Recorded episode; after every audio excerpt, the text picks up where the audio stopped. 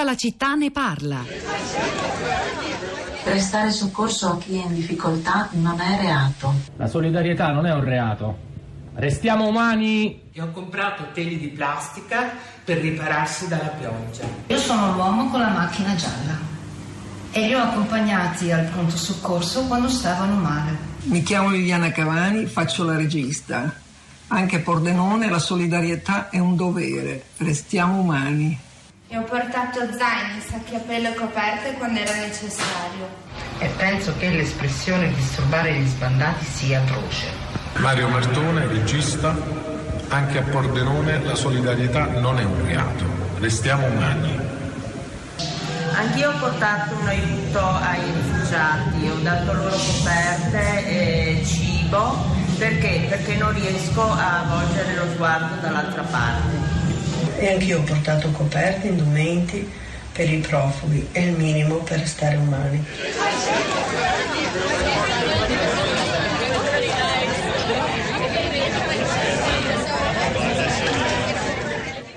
La clip che avete ascoltato era un estratto da un appello a, a Pordenone, cittadini e artisti in coro allo slogan della solidarietà che non è reato. Erano registi, attori, musicisti, scrittori e moltissimi cittadini a sostegno eh, di chi nella, nella, città di Pordenone aiuta i migranti in condizioni di, di, di degrado, però sono eh, accusati di essere eh, scafisti di strada e richiamo per i clandestini. Tra loro c'erano Rio Germanio, Michele Riondino, Mario Martone eh, Vasco Brondo e questa la clip che avete ascoltato era eh, un video dell'associazione Pordenone Solidale. Trovate anche dei riferimenti in, in rete. Eh, diversi sms che stanno arrivando continuiamo a pubblicarli sul sito ma soprattutto adesso ci sono i vostri commenti sui social network insieme a Cristina Faloce che mi ha raggiunto in studio. Buongiorno Cristina. Buongiorno Rosa buongiorno a tutti e buon Natale allora, abbiamo chiesto ai nostri ascoltatori nelle nostre pagine Facebook e sul nostro profilo Twitter di aiutarci a definire che cos'è davvero la solidarietà.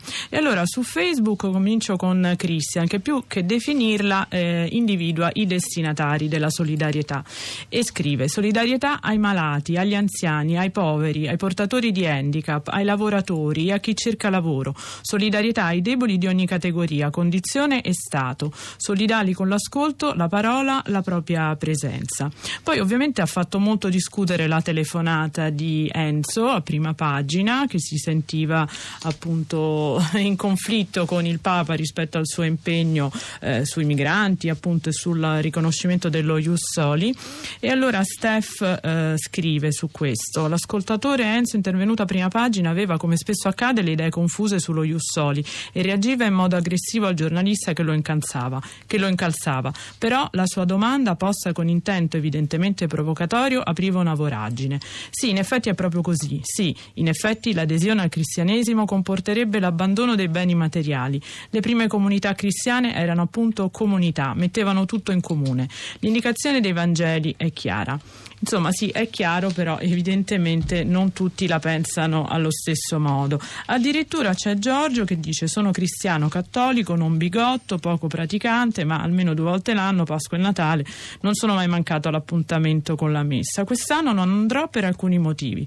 Non so bene, avrei bisogno io di solidarietà che non arriva da nessuna parte, nemmeno dalla Chiesa. Sono in disaccordo con l'insistenza ideologica del Papa, sognatore sull'accoglienza senza se e senza ma. E quindi lui praticamente un po' per rappresaglia non va alla messa, diciamo un modo molto curioso di, eh, se possiamo dirlo, di vivere eh, la fede. Allora Alessandra aggiunge, i sentimenti di chiusura fanno sempre male, ma lo fanno ancora di più in questi giorni, che vorremmo vedere dedicati a sentimenti di umanità. Evidentemente c'è chi vuole sempre guardare agli interessi egoistici. Allora vorrei dire agli alfieri dell'intoller- dell'intolleranza che dare ad esempio la cittadinanza a cittadini che di fatto sono già italiani italiani fa anche il loro interesse. Basterebbe affidarsi alla logica e non a stupidi pregiudizi. Io ringrazio di cuore quanti si mobilitano per aiutare i disperati del mondo, la comunità di Sant'Egidio, i Valdesi, i Medici Senza Frontiere, eccetera, eccetera. Per fortuna i buoni sono così tanti che è impossibile farne l'elenco. Allora, ci sono due ospiti collegati con noi. La prima è Margherita, la prima ascoltatrice. Buongiorno. Buongiorno. Margherita, auguri. Anche lei da dove chiama? Chiamo da Passirano, un paese nel Bresciano. E niente, ho scritto il messaggio perché noi stiamo vivendo un'esperienza tante. Eh, qui il nostro paese è un paese accogliente e di conseguenza abbiamo cercato di mettere in piedi un gruppo di famiglie che forse si sta formando. Che... Margherita. Margherita è andata via la voce. C'è anche un altro ascoltatore che è collegato con noi, vediamo se ci sente. Fausto, buongiorno.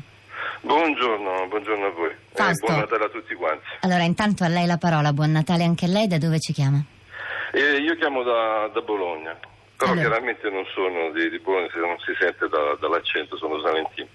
Eh, no, io avevo fatto il- quel messaggio dicendo appunto di- che ci deve essere un percorso legale eh, nell'immigrazione, perché eh, lo Stato si deve prendere carico de- dei problemi di, di queste persone, perché vedere gente che poi lavora eh, nel migliore dei casi in nero, nei cantieri o nei campi o nei peggiori dei casi a spacciare droga, non credo che faccia piacere a nessuno.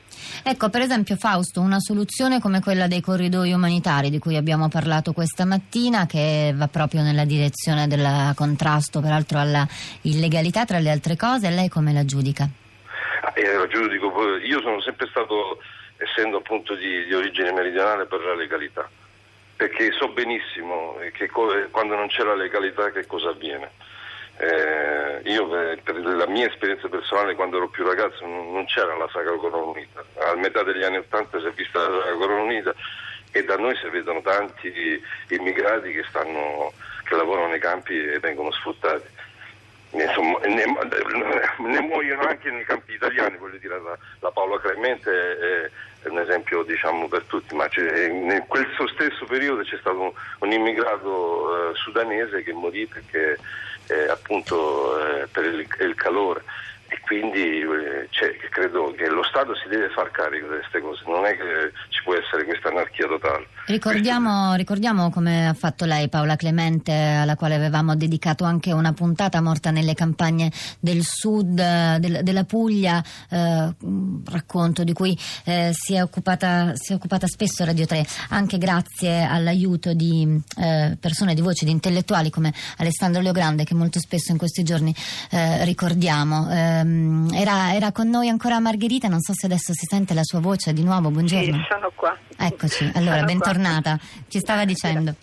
Eh, stavo dicendo che niente, eh, Fali è arrivato circa tre mesi fa, intimidito lui, intimidito, intimiditi noi e poi piano piano ci siamo aperti entrambi e eh, noi ci stiamo africanizzando un po', lui si sta italianizzando un po', abbiamo scoperto anche una nuova cultura e un ottimo cuoco.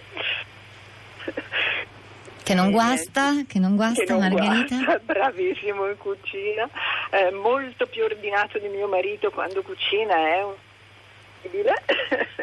è molto, eh, molto bella questa cosa, ecco, ci, ci scambiamo proprio. E adesso fra poco parte perché probabilmente ha trovato lavoro in Piemonte e ci mancherà moltissimo, ci mancherà moltissimo. E immagino che non sarà comunque Margherita un, un legame che si interromperà. Grazie per averci raccontato la sua esperienza. Cristina, Allora, piccole grandi storie, allora solidarietà anche a Babbo Natale a quanto pare perché sono stati rubati dei doni per il reparto di pediatria a Sanremo, immediatamente sono stati rimpiazzati grazie proprio alla solidarietà di negozi e privati che hanno provveduto a inviarne e di nuovi. E poi volevo citare brevemente il CILD, la Coalizione Italiana Libertà e Diritti Civili, che offrirà assistenza gratuita ai volontari a cui sarà impedito di prestare solidarietà a Como. Si appellano alla Costituzione, all'articolo 2 mh, che recita ovviamente dei doveri inderogabili di solidarietà politica, economica e sociale. Con l'occasione